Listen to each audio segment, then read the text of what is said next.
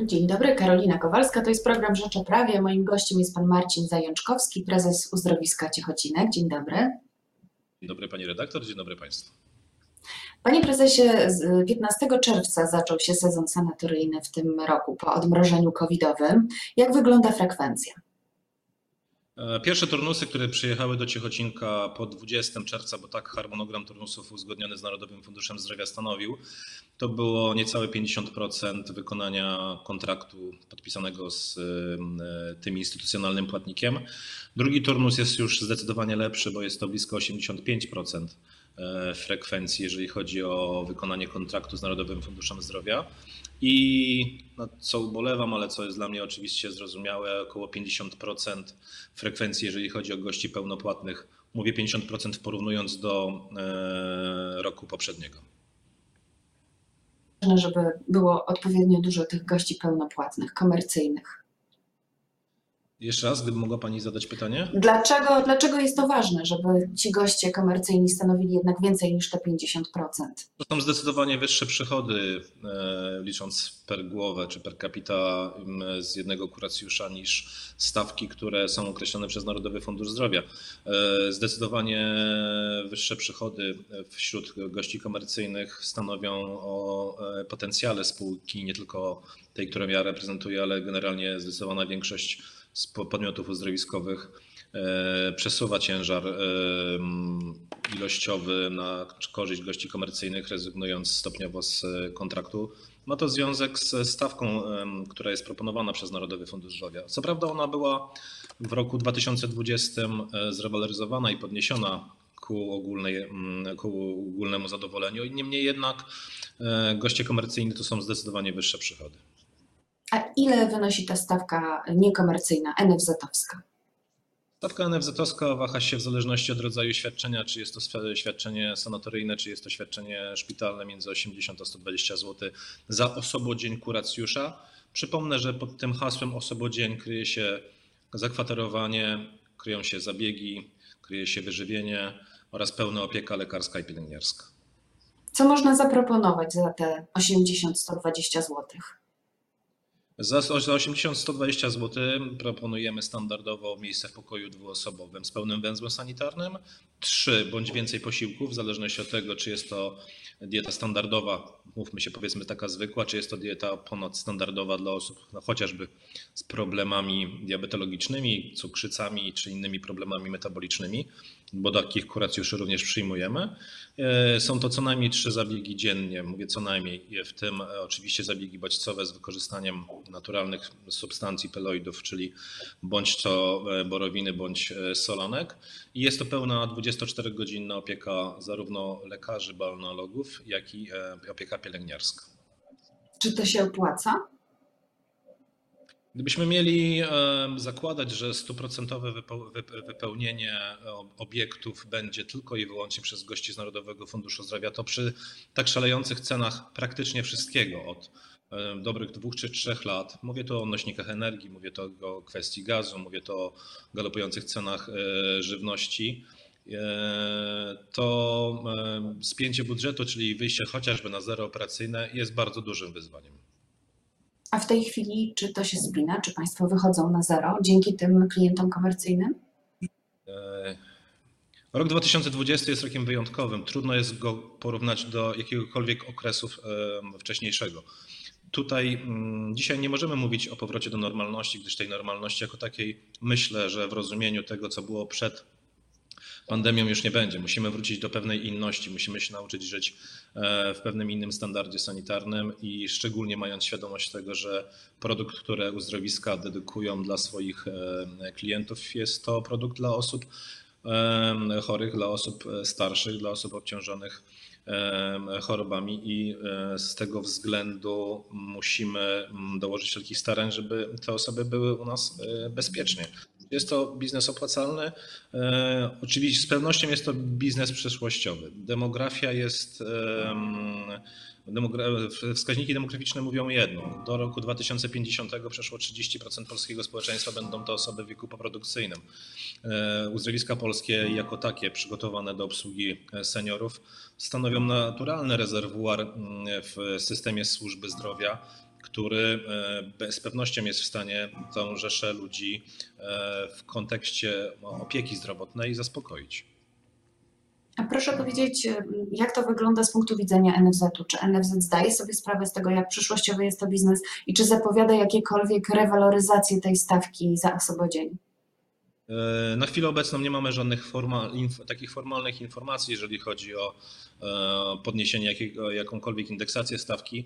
Musimy jednak mm, pamiętać o tym, że instytucja Narodowego Funduszu Zdrowia to jest instytucja, która mm, dysponuje pieniędzmi budżetowymi. I tak naprawdę wskaźnik e, procentowy PKB, który jest przyznawany na, na służbę zdrowia, jest znany. I z tego tortu trzeba wykroić również pieniądze na E, opiekę seniorów w sanatoriach i w szpitalach uzdrowiskowych w polskich uzdrowiskach. Na chwilę obecną jest to niespełna 700 milionów złotych. E, można by się zastanawiać, czy to jest dużo, czy to jest mało. Można by się też sobie zadać pytanie, czy należałoby przeznaczać większe środki, a jeżeli tak, czy te środki powinny być inaczej celowane. Bo jeżeli, tak podam taki bardzo prosty przykład, rehabilitacja ogólno, e, rehabilitacja poszpitalna w warunkach sanatorium, w warunkach szpitala uzdrowiskowego to jest koszt około 120 zł za osobodzień pobytu pacjenta, a w przypadku pobytu takiego pacjenta w szpitalu jest to koszt około 400 zł, więc to jest e, kwestia tego, e, jak skierować strumień pieniędzy, jak go wykorzystać należycie, tak żeby te pieniądze były należycie skonsumowane. Ja myślę, że ja Odpowiadając wprost na Pani pytania, ja mam, świadom, mam, mam, świadomość tego, że w Narodowym Funduszu Zdrowia taka wiedza jest, gdyż my jako środowisko niejednokrotnie informowaliśmy e, Centralę Narodowego Funduszu Zdrowia, że skłonni jesteśmy i gotowi podjąć współpracę w takim bardzo przyszłościowym myśleniu o seniorach jako o pewnej srebrnej gospodarce, czyli tej gospodarce, która jest ukierunkowana na osoby starsze, bo to dotyczy nie tylko służby zdrowia czy sanatoriów i szpitali, a to zaczyna dotyczyć bardzo wielu dziedzin, chociażby, nie wiem, telefonów komórkowych dedykowanych dla osób starszych z większymi wyświetlaczami, z większymi przyciskami i tak dalej, i tak dalej. Więc to jest jeden z elementów, który w mojej ocenie może odciążyć tą taką tradycyjną służbę zdrowia w rozumieniu przychodni, chociażby takich zwykłych, gdzie osoby starsze trafiają, czy odciążyć szpitale właśnie w ramach tych e, kwestii związanych z rehabilitacją. To jest kwestia poukładania klocków w mojej ocenie. Sanatoria bardzo się zmieniają. Kiedy wchodziłam na strony internetowe sanatoriów, które widziałam jeszcze, mm, miałam taki obraz sanatoriów z lat powiedzmy 80., 90., no bardzo się zdziwiłam. To są dzisiaj już właściwie luksusowe hotele niejednokrotnie, ale też mm, kolejne zmiany wymusił chyba COVID, bo wiem, że trzeba było Tutaj jednak no, no już nie będzie czteroosobowych e, pokoi, prawda, w sanatoriach, tylko będą dwuosobowe, czyli te sanatoria jeszcze bardziej będą się zmieniać i modernizować w związku z COVID-em. Czy to wymagało dużych nakładów? Um, odpowiem tak. E, z pewnością e, sanatoria i szpitale uzdrowiskowe w związku z pewną, jednak z pewnym otoczeniem konkurencyjnym, bo przypomnę, że na rynku uzdrowiskowym funkcjonuje przeszło 250 podmiotów, które udzielają świadczenia e, w ramach e, lecznictwa uzdrowiskowego e, muszą podnosić standard obiektów, muszą podnosić standard pokoi. Te pokoje muszą być wyposażone coraz bardziej nowocześnie. W ramach spółki, którą ja reprezentuję, mamy co najmniej 30% miejsc wprost dedykowanych dla osób komercyjnych o bardzo wysokim standardzie, nie boję się powiedzieć, na poziomie trzech czy czterech gwiazdek hotelowych. Pełen węzeł, pełen węzeł sanitarny nie jest już w zasadzie wyznacznikiem żadnego luksusu. E, wyznacznikami e, należytego komfortu są już klimatyzowane pokoje wyposażone w telewizory, w lodówki, w e, czajniki z możliwością parzenia samodzielnego herbaty czy kawy, więc to są rzeczy, które zarówno spółka, którą ja reprezentuję, a i koledzy z innych podmiotów zdrowiskowych na bieżąco realizują te, te nakłady są konieczne po to, żeby skutecznie walczyć konkurencyjnie i klientów zachęcić, a z drugiej strony, no umówmy się, mamy XXI wiek, no trudno komuś zaproponować miejsce w pokoju 3 czy 4 osobowym. E, my praktycznie takiego standardu już nie mamy w żadnym obiekcie. Wszystkie pokoje są to pokoje co najmniej dwuosobowe, a zdecydowanie od e, ubiegłego roku również e, powiększyliśmy pulę pokoi jednoosobowych. Gdyż takie a jak to wygląda? Jak to wygląda w reżimie COVID-u? Czy w tej chwili można kwaterować dwie nieznające się osoby razem? To chyba w ogóle można, nie nie. Ma, nie ma takich przeciwwskazań. Jedynym wyznacznikiem tego jest są 4 metry kwadratowe na osobę. Zdecydowana większość naszych e, pokoi są to pokoje blisko 20-metrowe, 20 metrów kwadratowych z, z węzłem sanitarnym, więc e, nie ma takiego problemu, żeby kwaterować dwie osoby mm, nieznające siebie, powiedzmy, w jednym e, pokoju. E, te standardy covidowskie, które zostały e, nałożone na nas, mam na myśli to pewne wytyczne zarówno Ministerstwa Zdrowia, jak i Narodowego Funduszu Zdrowia, wyznaczyły pewne standardy, które obawiam się zagoszczą na dłużej w naszych obiektach. Są to chociażby kwestie zachowania odległości tego, tego dystansu społecznego, jest to kwestia ilości osób siedzących przy jednym stoliku w jadalni, jest to kwestia ilości osób, które przebywają jednocześnie przy recepcji. To są oczywiście kwestie związane z e, częstszą dezynfekcją części wspólnych. Mam tu na myśli hole, korytarze, klamki do drzwi, e, windy. E, nie można mówić o tym, że jakoś specjalnie bardziej mm, dezynfekujemy pomieszczenia zabiegowe, gdyż sama baza zabiegowa z samej natury rzeczy była E, częściej i dezynfekowana niż inne pomieszczenia, bo wiadomo, że po każdym kuracjuszu, czy jest COVID, czy nie jest COVID, to kozetka musi być wydezynfekowana, czy stanowisko zabiegowe musi być wydezynfekowane. Jedyną zmianą, którą teraz wprowadziliśmy, to jest zwiększa ilość dystrybutorów ze środkiem dezynfekującym dostępnych dla kuracjuszy i większe odstępy między zabiegami po to, żeby mm, częściej i skuteczniej wywietrzać pomieszczenia, szczególnie teraz w okresie letnim, a dwa po to, żeby unikać kolejek pod gabinetami zabiegowymi, bo jednak kuracjusze Ludzie są zwierzęciem stadnym, lubią się gromadzić, lubią e, rozmawiać, a miejsca e, siedzące przed gabinetami zabiegowymi e, były idealnym miejscem do krótkich pogawędek przed zabiegiem. Teraz tak rozciągamy tą siatkę zabiegową, tak robimy przerwy między kolejnymi zabiegami, żeby właśnie uniknąć e, tego niepotrzebnego, e, niepotrzebnych skupisk ludzkich. I muszę powiedzieć, że akurat e, zarówno ci z Narodowego Funduszu Zdrowia, jak ci komercyjni rozumieją to i, i nie mamy większych problemów z utrzymaniem tej covidowskiej dyscypliny. Do sanatorium jeździło się też ze względów towarzyskich, były słynne fajwy, dancingi. Jak to teraz wygląda? W wywiadzie dla Rzeczpospolitej mówił Pan, że sanatorium jest w stanie kontrolować kuracjuszy do godziny 16, po godzinie 16 już nie bardzo ma na nich wpływ, szczególnie jak wyjdą poza teren e, sanatorium. Tak naprawdę jedyną formułą takiego, takiej kontroli jest ta godzina 22, której, o której nominalnie zamykają się drzwi szpitala. Przypomnę, że to są szpitale, więc to jest e, cały czas obiekt e, pod pewnym pełnym nadzorem i my przyjmujemy pełną odpowiedzialność. Faktycznie, pani redaktor, jest tak, że mm, o ile my jesteśmy w stanie narzucić pewne standardy, reżimy i rygory dla naszych kuracjuszy, którzy przebywają u nas w obiekcie, no nie jesteśmy w stanie tego rozciągnąć na całe miasto, a widzę, że mm, widzimy to na co dzień, że ludzie po tej po tym okresie lockdownu, po tym zamknięciu, po tych trzech miesiącach e, szarzyzny, takiej życiowej szarzyzny dla wielu z nich, e, garną się do siebie i e, miejsca dancingowe popularne w Ciechocinku, tak jak, a nie będę miał nazw, jest tu kilka takich bardzo popularnych, kultowych miejsc, no po prostu widać, że ci ludzie mają potrzebę przebywania ze sobą i, i te miejsca są po prostu pełne ludzi, pełne ludzi.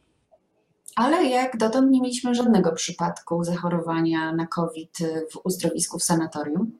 Ani jednego. Nie jest mi znana sytuacja taka, żeby jakakolwiek osoba była chociażby zdiagnozowana e, nawet pozytywnie w tych testach kasetkowych, tak zwanych, tych popularnych, tych testach na przeciwciała, więc e, nawet na bazie powiatu aleksandrowskiego, na którego e, terenie leży Ciechocinek, nie było ani jednego sensu stricte wprost przypadku covidowskiego, więc te pierwsze obawy tego, że przyjadą do nas ludzie z całej Polski, nad którymi wcześniej mamy bardzo małą kontrolę, wpłynie na jakieś takie za, duże za, zagrożenie epidemiologiczne. Okazuje się, że te dwa pierwsze turnusy wskazują, że przy zachowaniu zdrowego rozsądku, bo to nie chodzi o reżimy tak naprawdę, to chodzi o zwykły zdrowy rozsądek, który każdy z nas powinien mieć, e, szczególnie wtedy, kiedy spotyka się z innymi osobami w miejscach e, publicznych.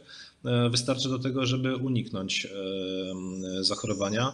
No dodam, że wszyscy kuracjusze i pacjenci są pod pełną opieką lekarską pielęgniarską, co też ma wpływ na to, że osoby, które, u których zdiagnozowano by jakiekolwiek e, albo zaobserwowano by jakiekolwiek niepokojące objawy wskazujące na potencjalną możliwość e, zakażenia, wprowadziliśmy takie reżimy rygory, automatycznie jest izolowana i automatycznie jest poddawana pełnemu testowi wymazowemu, jeżeli takowemu testowi nie była wcześniej poddana zgodnie z wytycznymi Narodowego Funduszu Zdrowia, bo przypomnę, że każda osoba, która przyjeżdża do sanatorium bądź szpitala ze skierowaniem z Narodowego Funduszu Zdrowia zobowiązana jest na 6 dni przed przyjazdem zrobić pełny test na obecność koronawirusa.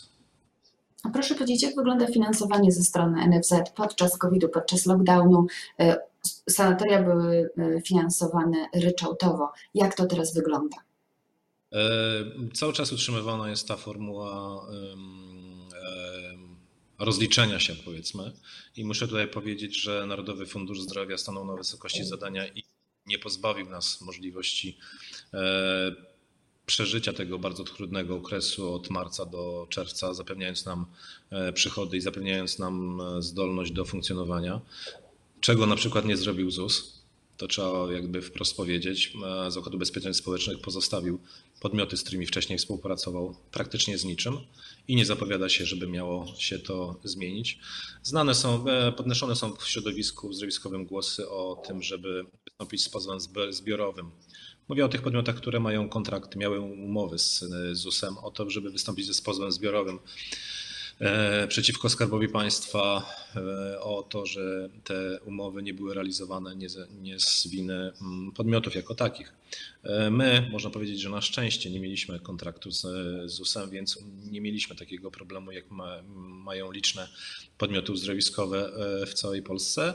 I mm, tak jak powiedziałem wcześniej, Narodowy Fundusz Zdrowia dzięki temu ryczałtowi, czy w zasadzie zaliczce, bo tak, to one, tak te pieniądze są definiowane, że jest to zaliczka na poczet przyszłych realizacji, nie pozostawił nas bez niczego, bo nie ukrywam, że przy takiej spółce, jaką ja reprezentuję, która zatrudnia blisko 500 osób, a koszty osobowe to jest e, blisko 1 700 tysięcy złotych miesięcznie wypłacane wynagrodzenia, nie bylibyśmy w stanie e, utrzymać płynności finansowej dłużej niż dwa miesiące, pomimo tego, że jakieś zapasy finansowe mieliśmy.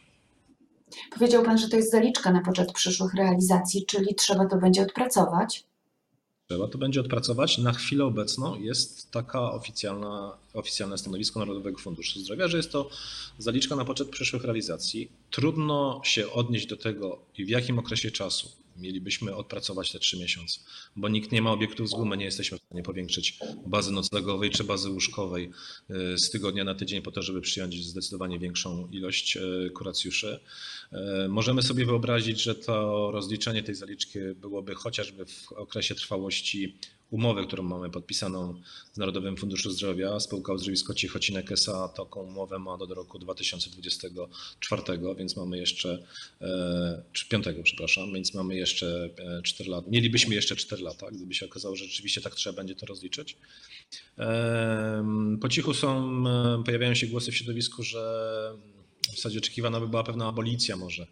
Chociaż z drugiej strony musimy mieć świadomość tego, że Narodowy Fundusz Zdrowia jako płatnik instytucjonalny, płatnik e, budżetowy, no też jest ograniczony przepisami prawa i, i w ramach tych przepisów musi funkcjonować i trudno sobie wyobrazić, żeby te pieniądze, które e, zostały wcześniej nam wypłacone jako zaliczka była, były na przykład traktowane jako pieniądze za gotowość. Chociaż tak należałoby to definiować, bo my byliśmy gotowi do świadczenia usługi i to nie z naszej winy, nie z winy podmiotów uzdrowiskowych czy, czy środowiska uzdrowiskowego.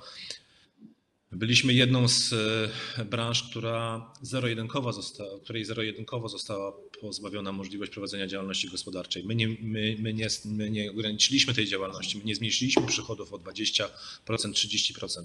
My zero-jedynkowo 100% z dnia na dzień przestaliśmy e, zarabiać i, i, i wydaje mi się, że to powinien być jakiś głos w dyskusji e, z Narodowym Funduszem Zdrowia i z Ministerstwem Zdrowia, że de facto trudno będzie od nas oczekiwać teraz, żebyśmy my nagle te pieniądze w jakimś bardzo krótkim okresie czasu odpracowali, mówiąc kolokwialnie. Rozumiem. Bardzo dziękuję. Moim gościem był pan Marcin Zajączkowski, prezes uzdrowiska Ciechocinek, a ja zapraszam na Rzeczoprawie w czwartek. Dziękuję bardzo. Dziękuję.